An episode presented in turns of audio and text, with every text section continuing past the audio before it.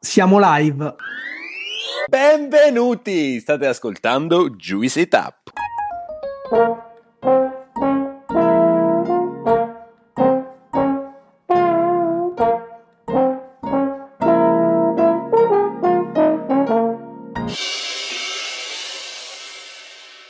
Siamo Gianluca e Ale. Oggi vi portiamo a Lenna, nel Bergamasco, nello specifico in un angolo di paradiso nascosto nella Val Brembana. Stiamo parlando dell'agriturismo Ferdy. Ferdy, oltre ad essere un ecosistema in cui ristorazione, natura e ospitalità vivono in perfetta simbiosi l'uno con l'altra, è anche probabilmente l'agriturismo più famoso d'Italia. Per farci raccontare la storia di Ferdy Wild, abbiamo qui Niccolò Quarteroni. L'agriturismo è stato fondato nel millenovecentottantanove da Ferdinando, detto appunto Ferdy, padre di Niccolò, e da sua moglie Cinzia. E oggi l'agriturismo è un punto di riferimento dell'enogastronomia della Val Brembana, e non solo. Oggi Niccolò ci parlerà della storia, della filosofia di allevamento, di produzione e di comunicazione della sua realtà aziendale. Parleremo di formaggi, di ristorazioni, di ospitalità e di narrazione. Prima di iniziare con l'intervista, però, vi chiediamo di lasciarci una valutazione sulla piattaforma da cui ci state ascoltando e di iscrivervi ai nostri canali Instagram e Telegram. Dopo questa marchetta di rito direi che possiamo partire. Niccolò, siamo veramente felici di averti qui con noi, benvenuto su Juicy Tap. Benvenuti a voi, grazie per avermi invitato, un piacere essere qua con voi. È un super piacere davvero e grazie per aver accettato il nostro invito. Conosci un po' il format, quindi noi partiamo subito con la prima domanda. Puoi raccontarci chi sei e quella che è un po' stata la tua storia e quelle che sono state un po' le tue esperienze? No, non è che io conosco il format, sono super fan del format, che è una cosa ben diversa. Strano di solito avere persone che sono preparate. Ma eh, raccontare la mia storia è... Beh, innanzitutto non è che è un, una grande storia. Eh, io sono un ragazzo che vive in montagna, amo profondamente la mia montagna, le Orobie, e sono cresciuto in questa piccola realtà della Val Brembana. Non ho avuto la possibilità di andare chissà dove perché ho sempre lavorato, e dopo aver fatto sette otto anni d'alpeggio con mio padre mi sono trovato a gestire quella che oggi è un po' la realtà che continua a portare avanti la mia famiglia, dunque una realtà che si occupa principalmente anche di ospitalità, ma non solo. E dunque siamo Ferdy Wild e ci occupiamo da mungiare le vacche a mano, a servire un po' di vino, a parlare di, di grandi formaggi, cioè, ci occupiamo di tante cose che riguardano tutta la montagna. Più che di me si parla un po' sempre del, dei miei progetti, un po' dei nostri piccoli sogni. Niccolò, iniziamo col dire che intanto sei un po' troppo umile, perché comunque sicuramente hai messo nel, del tuo nel creare questo progetto incredibile che è Ferdy Wild, di cui sicuramente chi ci ascolta conoscerà, perché ormai siete diventati, diciamo, anche un'icona social, che secondo me è una definizione che non rende giustizia, però nei fatti siete riusciti a creare anche questa forte presenza sui social, andando a coinvolgere tutta quanta la vostra community nella vostra realtà. Ci potresti raccontare, anche perché hai detto che forse per te parlano più i tuoi progetti, in che cosa consiste Ferdy Wild, come è nato, anche quando è nato e come si è evoluto nel tempo?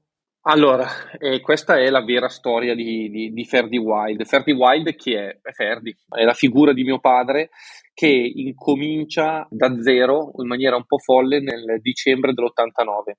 Eh, la prima parte della storia è che Ferdy vive eh, disoccupato, veniamo da una famiglia molto umile, e va a lavorare in Arabia Saudita, da un paese di novanta anime come Ornica.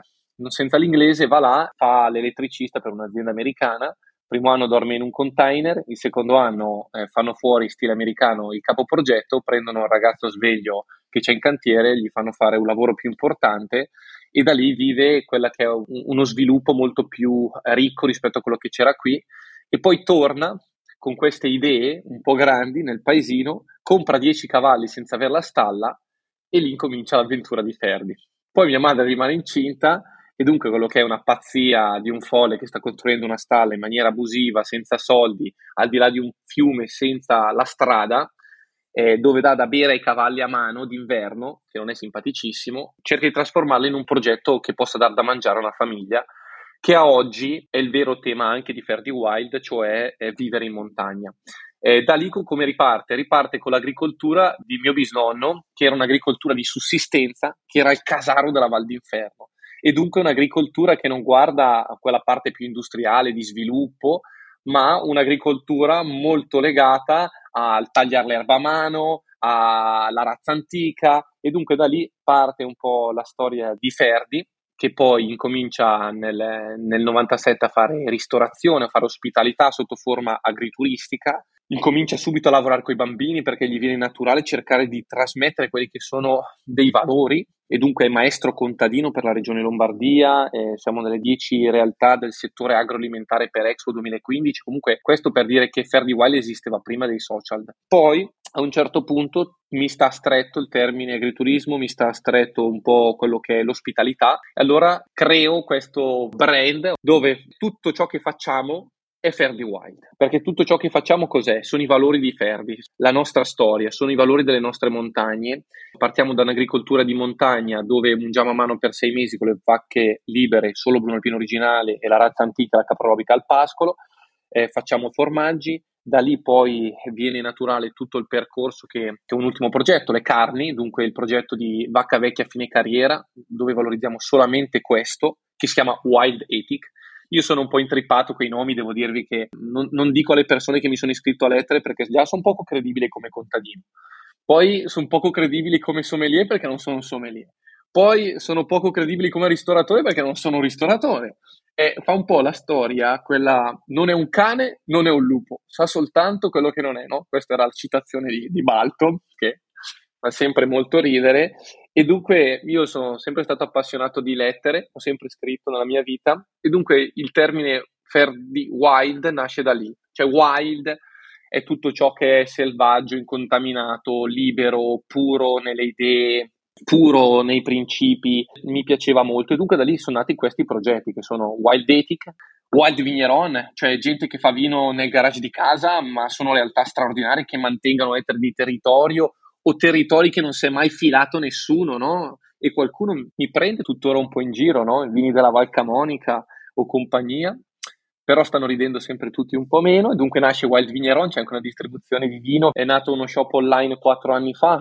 Ci occupiamo oggi di Supereroi Montani, che è il nostro progetto di valorizzazione di agricolture estreme, dove oggi Ferdy Wild non vuole eh, limitarsi a raccontare la nostra storiella, e invece vuole essere un valore vero e concreto, anche economico, per famiglie che devono vivere su questo territorio e fare un lavoro di agricoltura straordinaria. Dunque, beh, facciamo un sacco di cose. E lato nostro possiamo dire che le fate anche molto bene.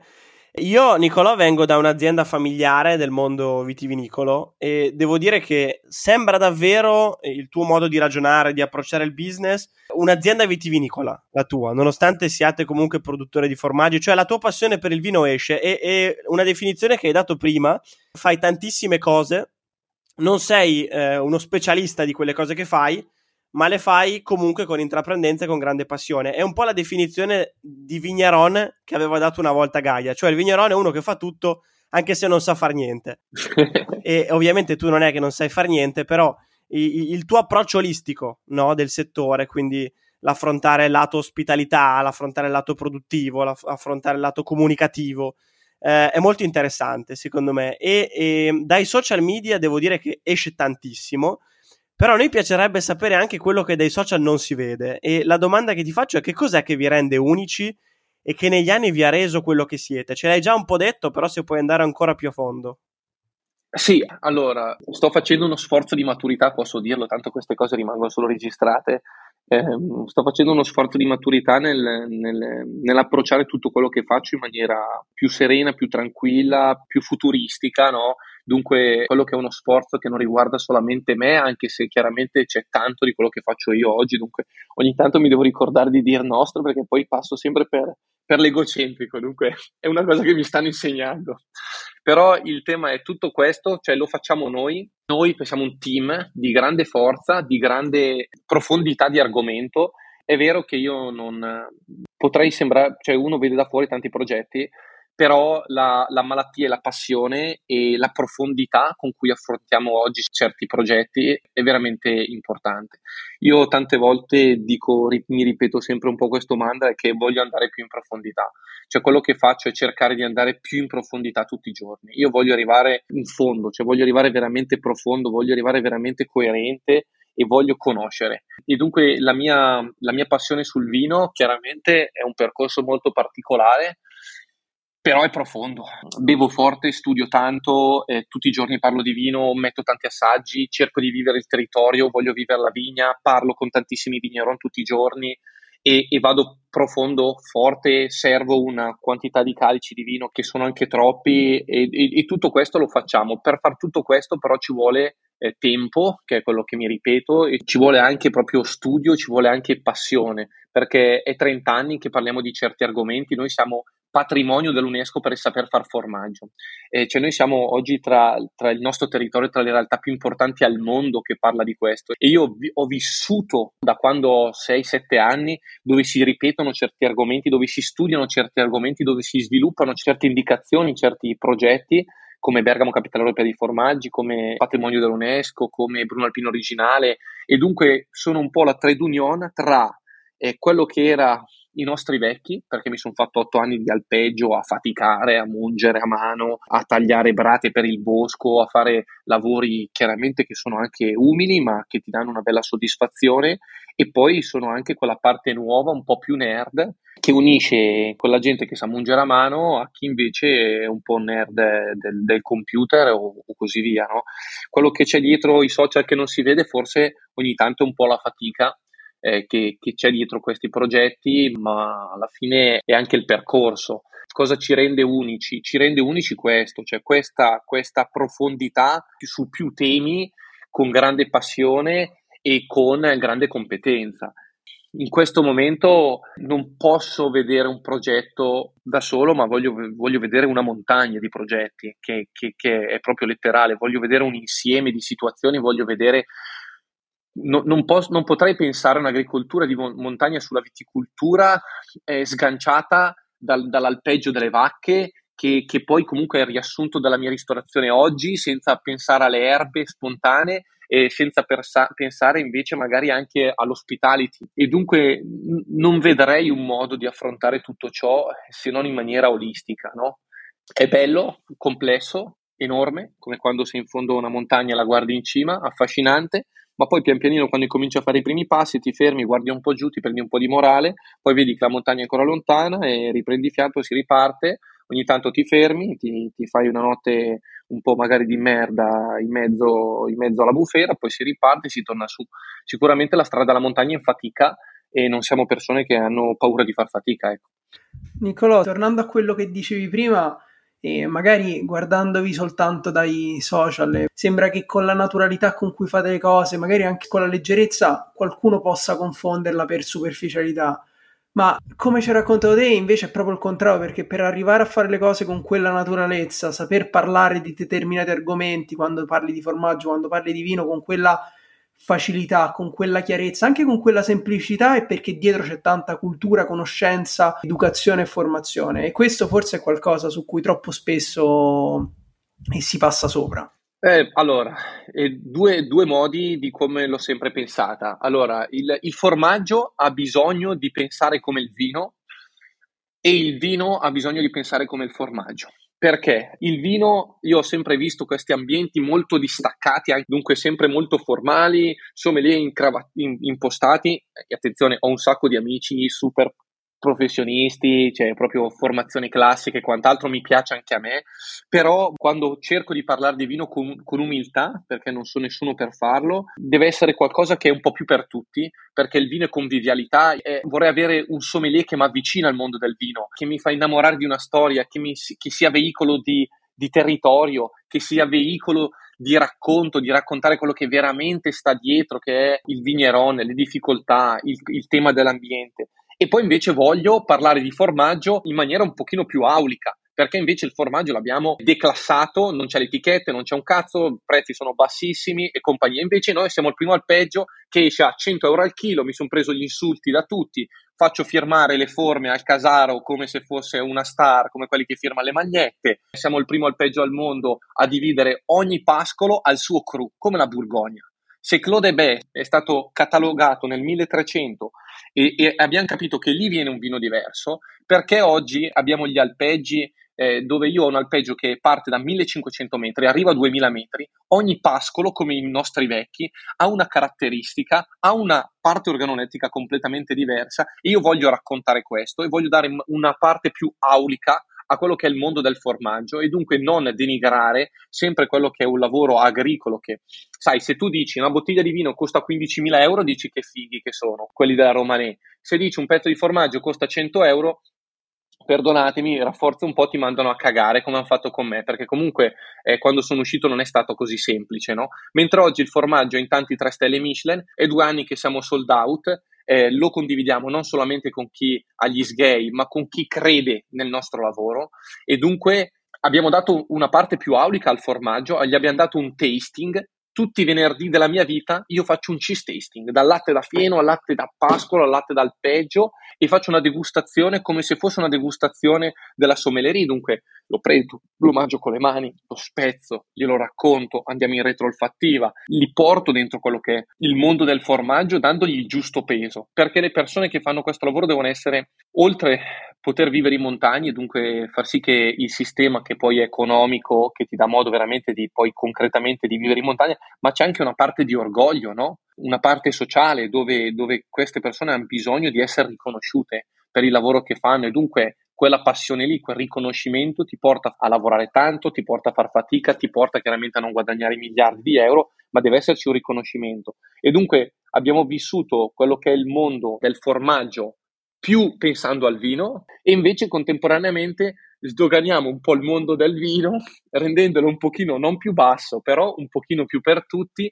dove io dico sempre anche al, al mio team, a, alla sommellerie, dobbiamo dedicare tempo alla signora che vuole bere un vino bianco profumato. Io devo fargli bere un vino bianco profumato straordinario, farla innamorare di quella storia e portarla più verso il nostro mondo e da lì creare quella che è una cultura, dare informazioni. Dunque la mia forza non è quella solo di servire professionisti e persone appassionate dove piace a tutti, star lì a dirci che siamo tutti bravi, a parlarci solo con gente competente, no, in migliaia di calici che servo dedico la stessa passione e l'energia anche alla signora che non ha mai bevuto un calice di vino o al ragazzo che si sta approcciando, cercando di capire il suo gusto, cercando di raccontargli comunque la, la storia di quel calice, cercando anche di carpire quello che è il suo gusto per farla star bene e da lì ci ha portato per esempio a servire una quantità di calici in tasting che è folle, perché alla fine da maggio arrivare a dicembre una quantità, comprendendo anche i manici del Vigneron, dunque e, e l'evento in tasting mi ha servito tipo ventiquattromila calici di vino, una cosa di questo genere.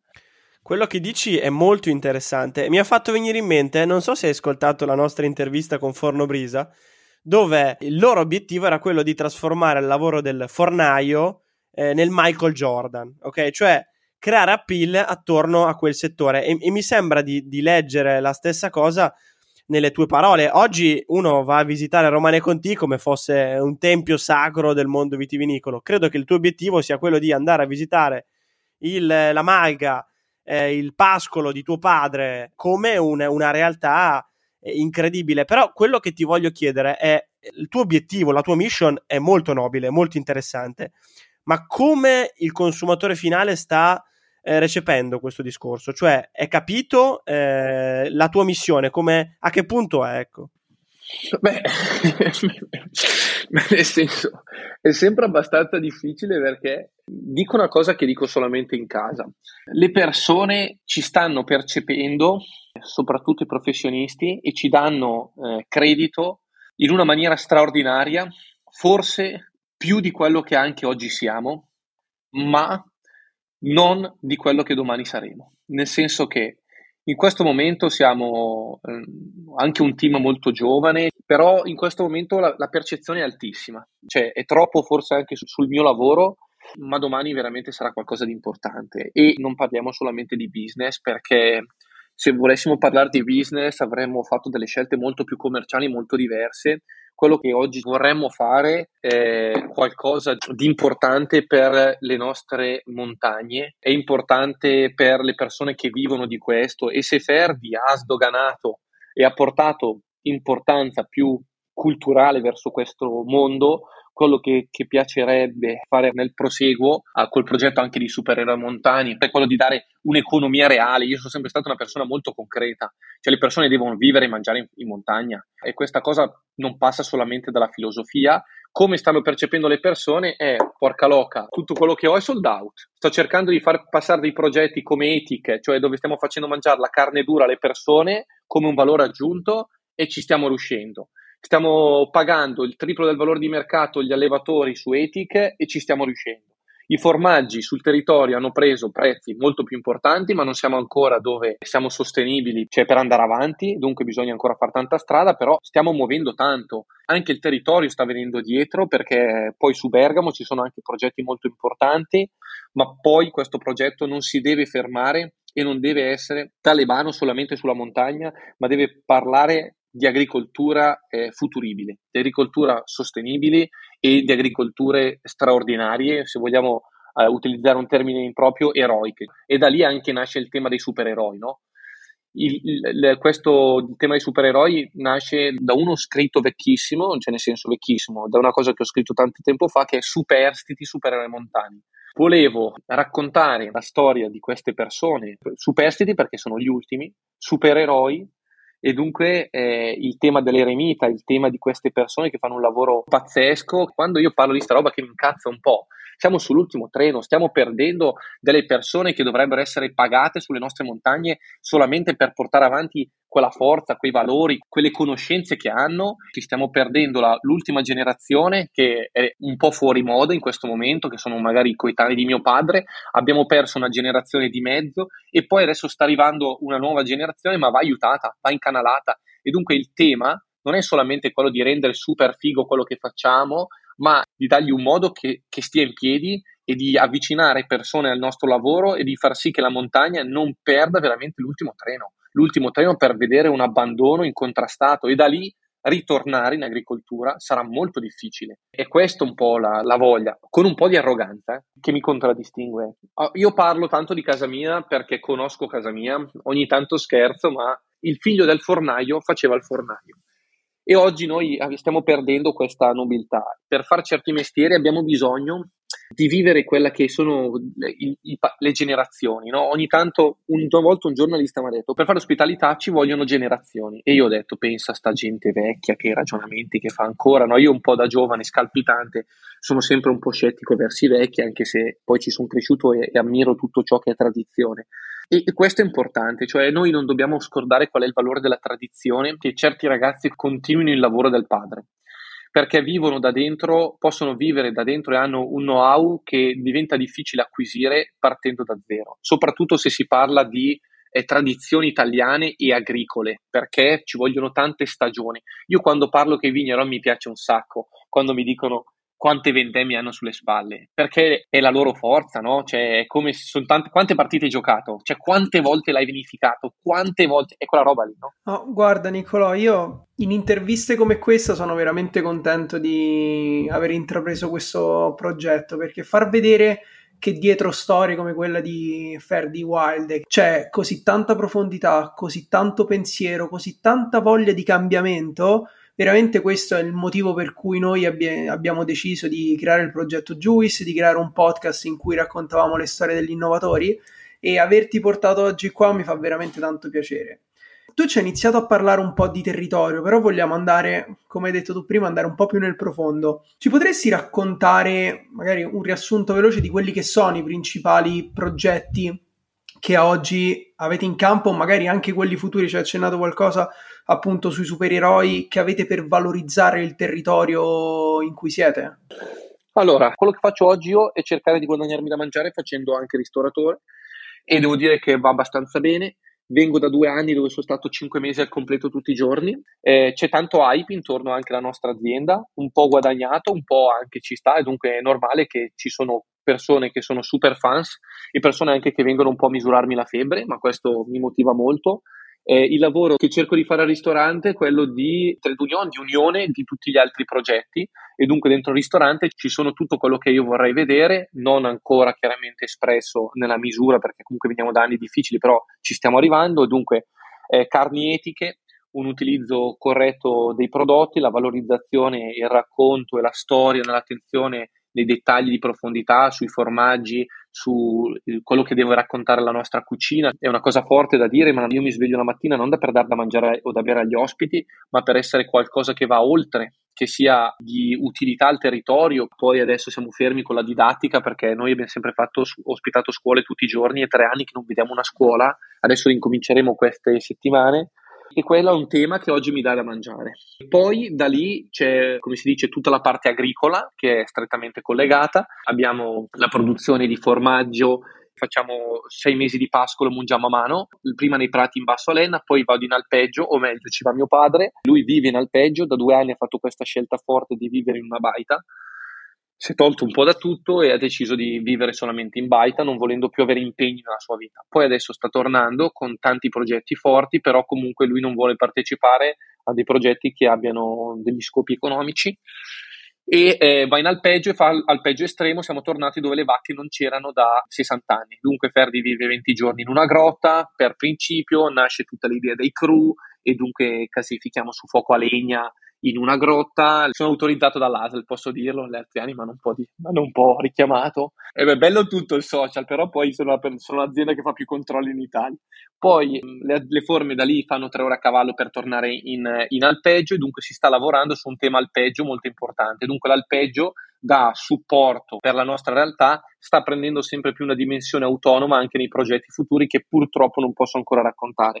Però sono progetti anche più grandi del, de, di quello che sto facendo io, e dunque sono delegati alla figura di Ferdy, di altre persone con delle, dei contenuti importanti eh, che riguardano proprio anche un modello di vita. Tornando su, su, sui prati di Lenna, eh, il mio piccolo shop online, sono partito quattro anni fa, forse un po' di più, a, a vendere formaggio online. Perché? Perché prima a casa non è che tutti i giorni era al completo come adesso, e dunque nel periodo, diciamo, di bassa stagione, e cioè, ma chi, chi, chi viene a Lenna, porca bestia, in Val Brembana, in Culandia?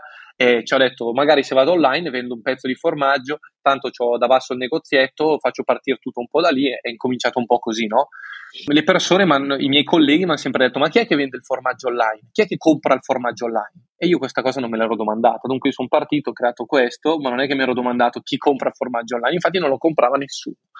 Poi pian pianino, allora abbiamo incominciato questo progetto dello shop online, che si è fatto due anni di fila più di novemila ordini. A quel punto avevo necessità di trovargli uno spazio, perché tutto questo è partito nello scantinato di casa, e fare questo numero di ordini nello scantinato di casa, come con, quello, con l'attenzione con cui facciamo noi su Ferdy Wild, è diventato impossibile.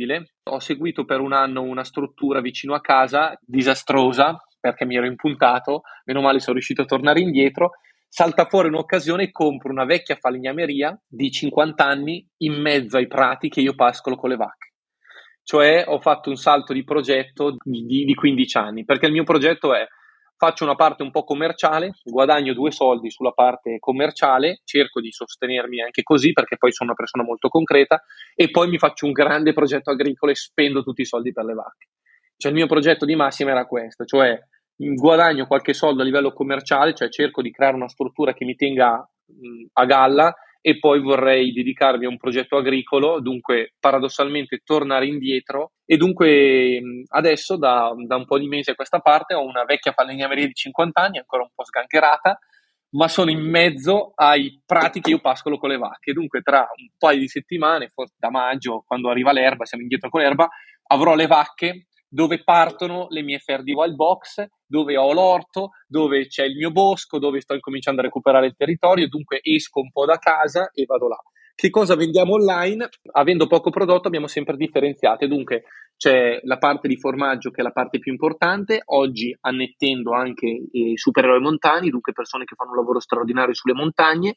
C'è una parte di vini che è sempre più determinante, che è sempre più il mio lavoro.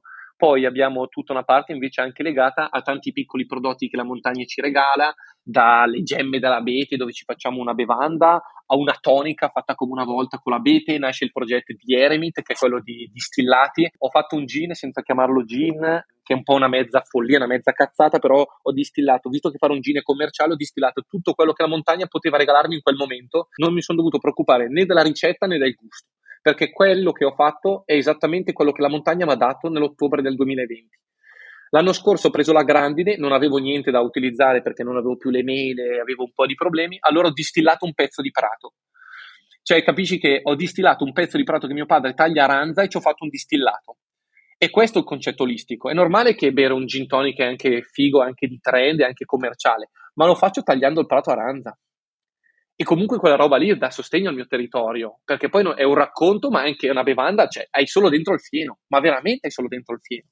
Da lì nascono poi tutti i progetti, e poi sono tanti, la chiudiamo, di Wild Ethic, perché se tu fai agricoltura di montagna e ti dico che le vacche devono vivere tanto, chi si compra le vacche vecchie e chi ti paga tanto le vacche vecchie? Nessuno. E allora io ho sempre mangiato carne dura, tra virgolette, non è vero che è dura, se poi mi sente mia moglie che però poi non vendiamo più una costata su Ethic, che poi non vendiamo costate ma vendiamo tutto lo spazio. E dunque ho cominciato a dire voglio essere io di riferimento su, su un modo diverso di concepire la carne. Noi mangiamo poca carne in famiglia, ma mangiamo anche poca carne al ristorante per quei concetti etici, come mia nonna la mangiava solamente la domenica e compagnia, non siamo vegetariani, però non vogliamo che ci siano sprechi e non è che non allevo per macellare.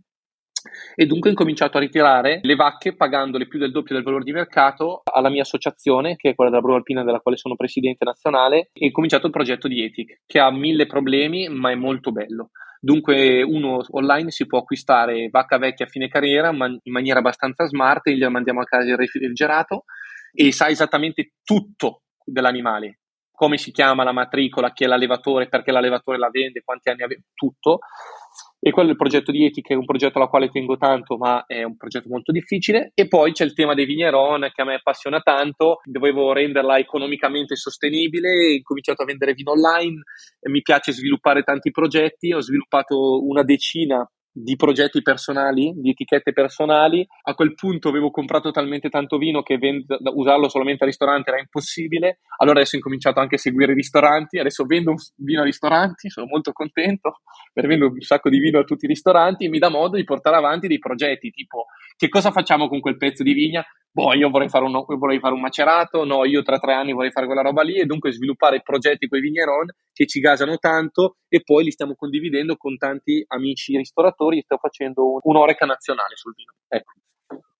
Ma ehm, è vero che naturalmente, sentendoti parlare con tutte quante queste passioni, si potrebbe pensare che sei tu ad occuparti di tutto, ma più volte in questa intervista hai citato il tuo team e parlato delle altre persone che lavorano con te. Guardandovi comunque si percepisce che è vero, tu sei sicuramente una figura centrale, la tua, dove la tua passione è un po' il cardine di questo progetto, ma dietro ci sono un sacco di figure fondamentali, tuo padre sicuramente, il Casaro che è diventato una sorta, una sorta di star. Come siete riusciti negli anni a creare un team che sembra in perfetta sinergia quando vi si guarda da fuori, che con questa passione negli occhi? È stata una cosa difficile o vi è riuscito naturalmente? È un fottuto casino, è un casino pazzesco, però è, è difficile. Eh, innanzitutto io sono molto, molto grato al mio team. Ci sono dei livelli. Prima c'è la famiglia, che si becca la parte negativa di me. Sono nato e sono vissuto con, con mio padre, che mi ha sempre cercato di, di, di far diventare un bravo padre di famiglia, e una persona molto sensibile, è una persona che ha una paranoia di un livello altissimo e una sensibilità altissima, e ha sviluppato anche in me questo senso. Dunque la famiglia paradossalmente prende la parte negativa di me, eh, che è la parte più irruenta, la parte più aggressiva anche, mentre poi con le persone cerco sempre di, di, di comportarmi come vorrei che, che, la, che le persone si comportassero con me, trasmettendo anche dei valori di ideali e di correttezza, che purtroppo in questo mondo stanno diventando sempre un po' meno, però la parola, l'educazione, la sensibilità, il capire i problemi degli altri oggi fa la differenza. Dunque prima cosa, il mio team è composto da una famiglia che è composta da mio padre, da mia madre, che non compare però è una macchina da guerra che si occupa di tutta la ricezione, da mia sorella Alice, che è un pochino più timida ma fa la parte di, di accoglienza anche lei, c'è mio cognato Marco, che ha intrapreso un percorso in cucina un po' all'avventura, ma ha, ha portato dei risultati importanti, e comunque anche se abbiamo magari proprio origini molto diverse. M- mia sorella ha sposato l'ultimo, penso, cioè io un, mi- un milanese di Milano non l'ho mai conosciuto, e, lui, e, e mia sorella ha sposato un milanese di Milano, cioè il milanese imbruttito, cioè quando tu pensi al milanese imbruttito è mio cognato, e dunque immaginatelo in montagna. Cioè, disastro. Cioè, lui dice: usiamo filetto. Gli ho detto: non puoi usare il, fule- il filetto, perché non usiamo filetto qua in trenta anni, si usa la trita. E vabbè, però abbiamo fatto un lavoro importante, e da lì invece nasce tutto quello che è un team straordinario, che ho un po' ereditato e purtroppo non tutto conservato, che è mio zio Igor, che è il falegname, il factotum, è una persona che si vede un po' poco ma ha una qualità straordinaria, e anche tutta la mia famiglia, perché con me lavorano, adesso faccio rie, mio zio, mia zia, quell'altro mio zio, eh, c'è proprio, c'è lavora tanta famiglia, e dunque anche da chi magari fa le camere che non si vede, come mia zia Germana, o altre persone, comunque sono la famiglia, e anche quando mi vedono magari un po' distrutto, sono di famiglia, no? È normale che ti porti problemi, però ti porti anche persone molto vicine. Da lì invece sono un po' anche geloso sotto tanti punti di vista, sono anche un po' orgoglioso, dunque chi è dentro casa mia voglio che sposi degli ideali forti, voglio che, che sia la loro squadra, voglio che sia il loro lavoro, voglio che veramente credano in quello che stiamo facendo, e se io posso fare qualcosa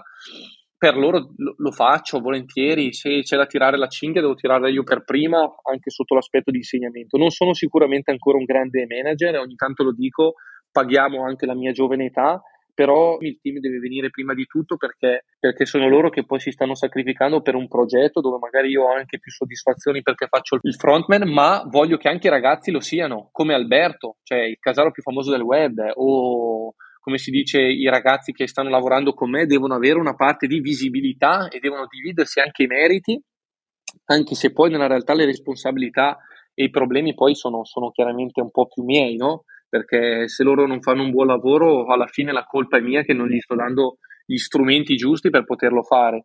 È un team tutto under venticinque, dunque siamo tanti, siamo veramente tanti giovani, a tratti troppo, infatti io cerco oggi persone che abbiano più la mia età mh, in certi ruoli, perché penso che siano a ventisette, ventotto, ventinove anni un pochino più pronti a prendersi la responsabilità che dobbiamo avere.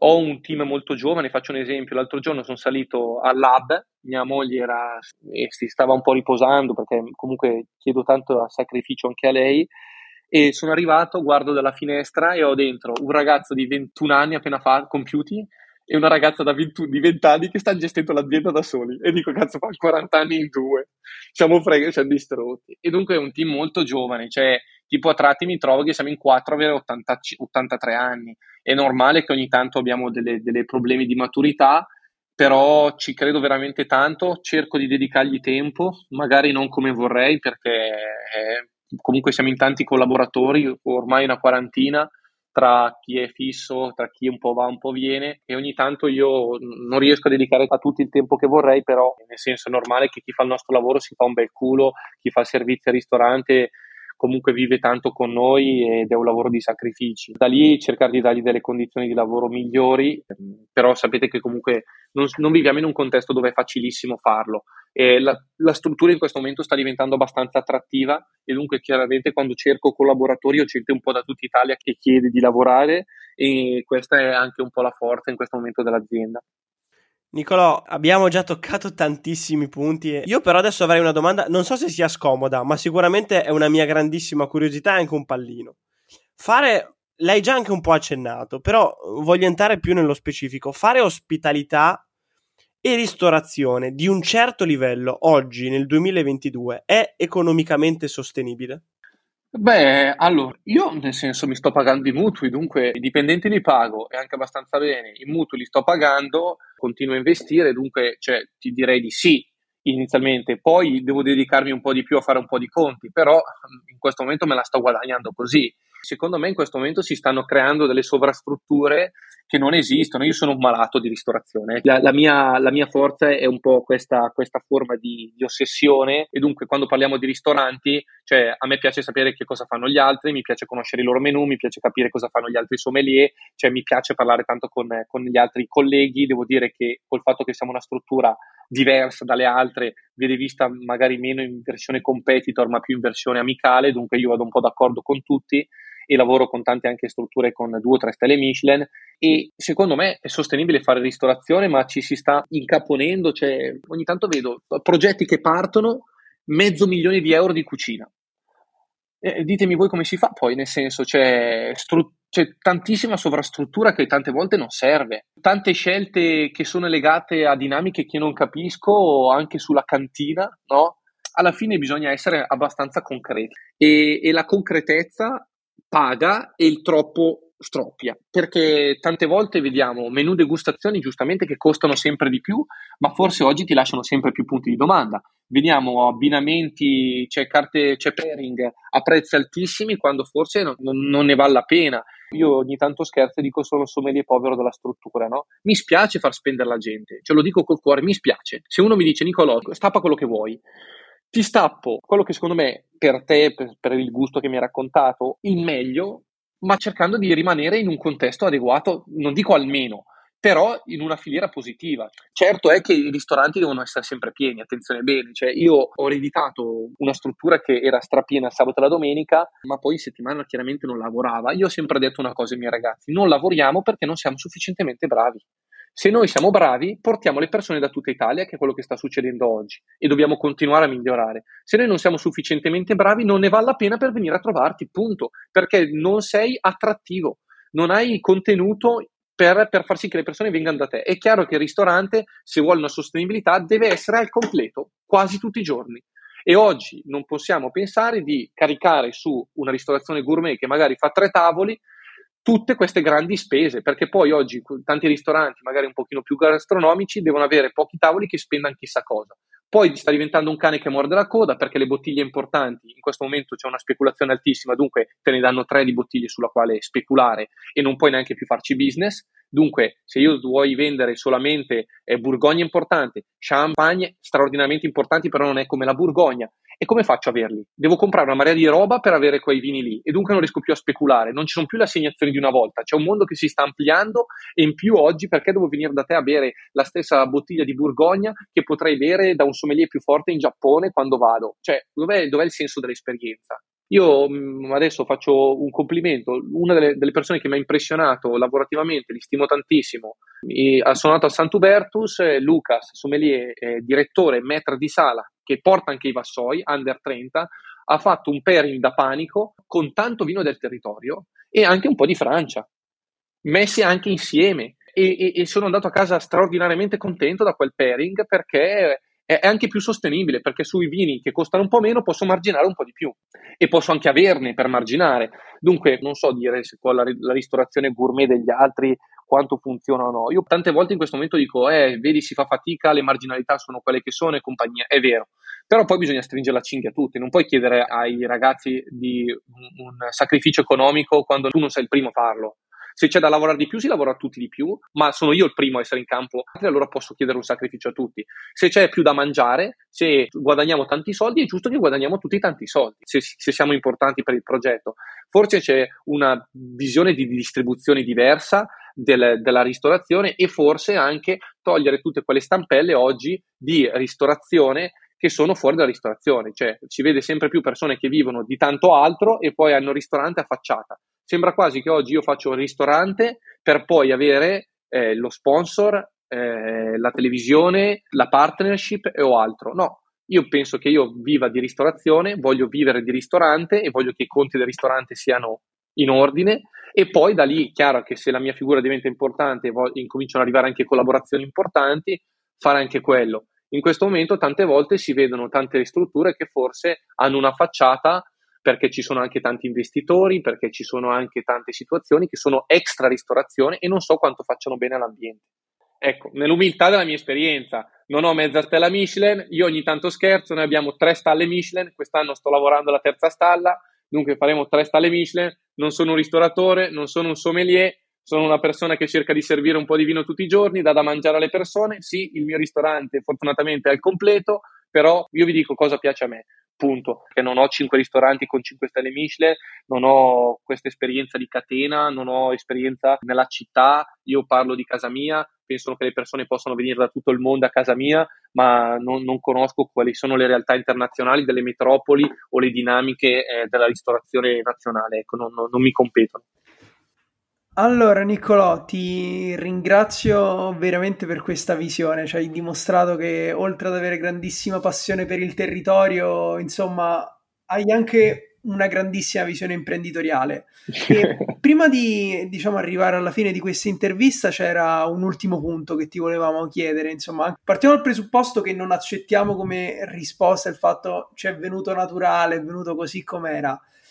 Secondo te qual è stato il vostro segreto per diventare così famosi anche lato social? Allora, io ho sempre detto a Ferdy una cosa, se non hai i soldi devi avere le idee.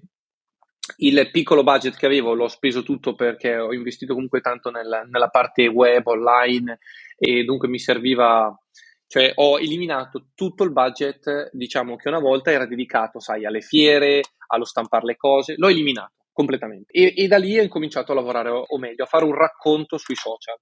E, e le persone, quando noi parliamo di tutti questi temi, è troppo caotico, è troppo confusionario. Come fai a capire, come fai a raccontare a tavola a uno tutte queste cose?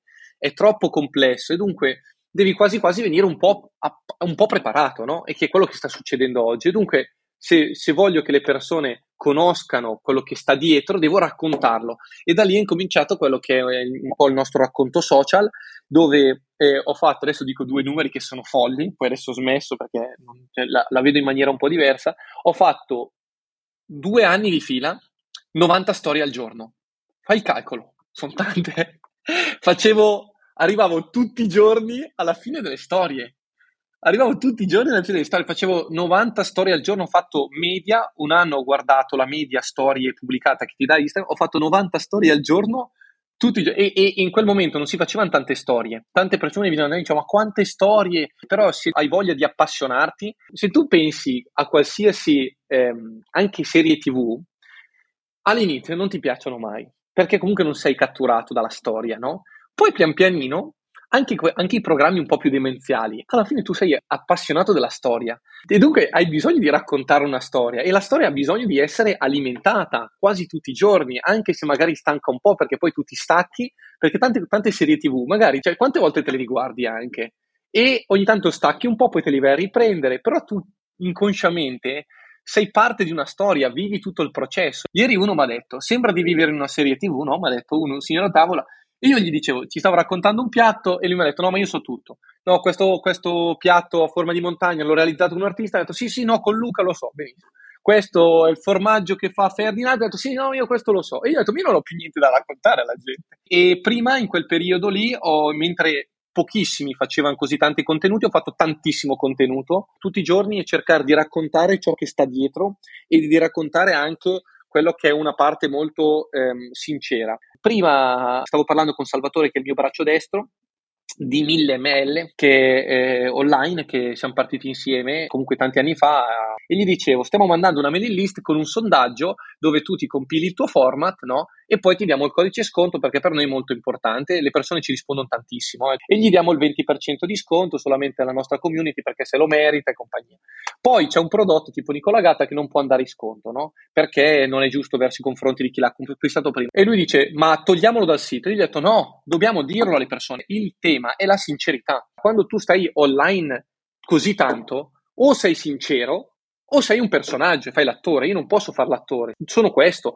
Noi online abbiamo raccontato una storia tutti i giorni della nostra vita, ma i video che facevo, cioè uno un, un giorno è venuto e ha detto, io Niccolò ti seguo da quando facevi video su YouTube, non li guardava nessuno e pubblicavo la stessa identica cosa, un minuto di io che mungevo al pascolo e compagnia.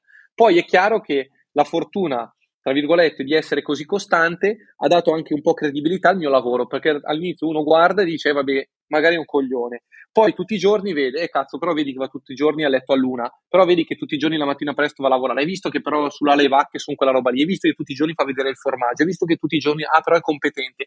E quella roba lì ha creato tantissimi contatti innanzitutto, perché le persone oggi su Instagram, tac, ti scrivono e dunque a- apre un muro incredibile. Rispondo tutti i giorni della mia vita a duecento almeno messaggi personalmente. E uno mi dice, come fai?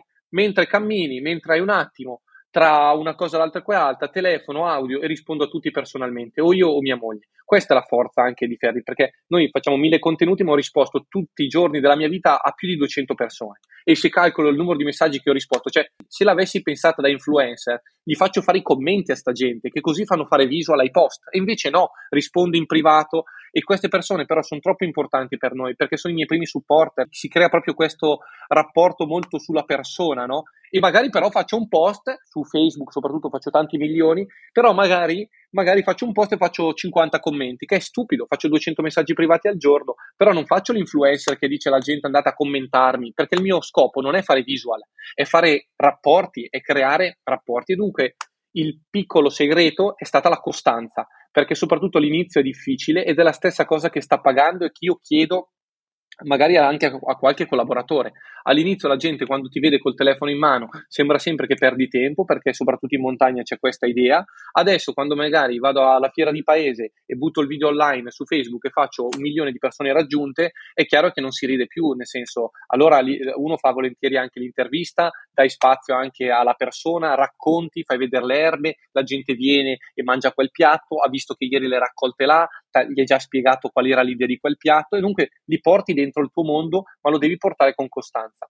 Chiudendo dicendo che oggi il web c'è, domani il web non c'è, e dunque è importante creare quella che è anche una forma di comunicazione tua e, e creare quelle che siano sinergie e non solamente visual, perché oggi fai una marea di visual, domani non le fai più, e, e, e il mio lavoro non è quello di fare l'influencer, ma è quello di, di raccontare certi temi.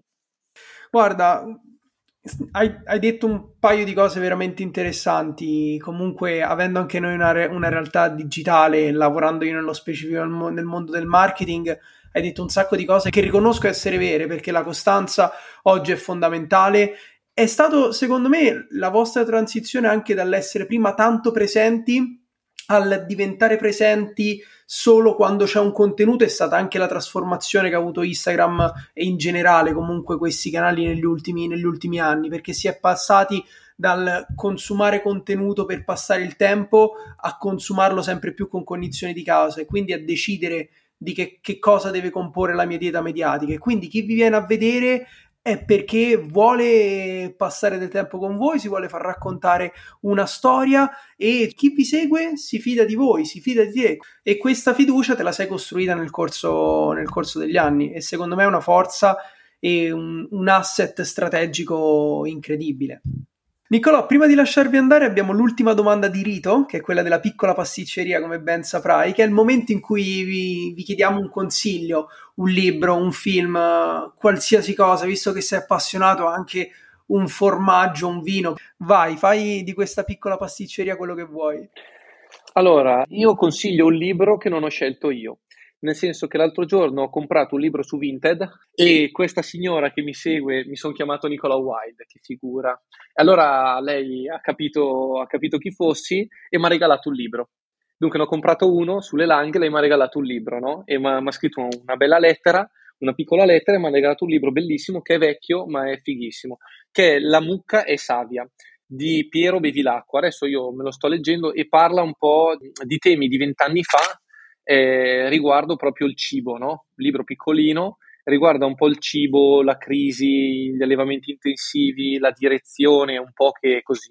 Lo consiglio, mi piace molto, e poi io cerco di leggere anche un po' t- tante piccole cose, anche se ho poco tempo. Non sono un appassionato di, di, di tivù, cerco di, di leggere anche un po' di, di contenuti per vedere anche cosa fanno un po' gli altri.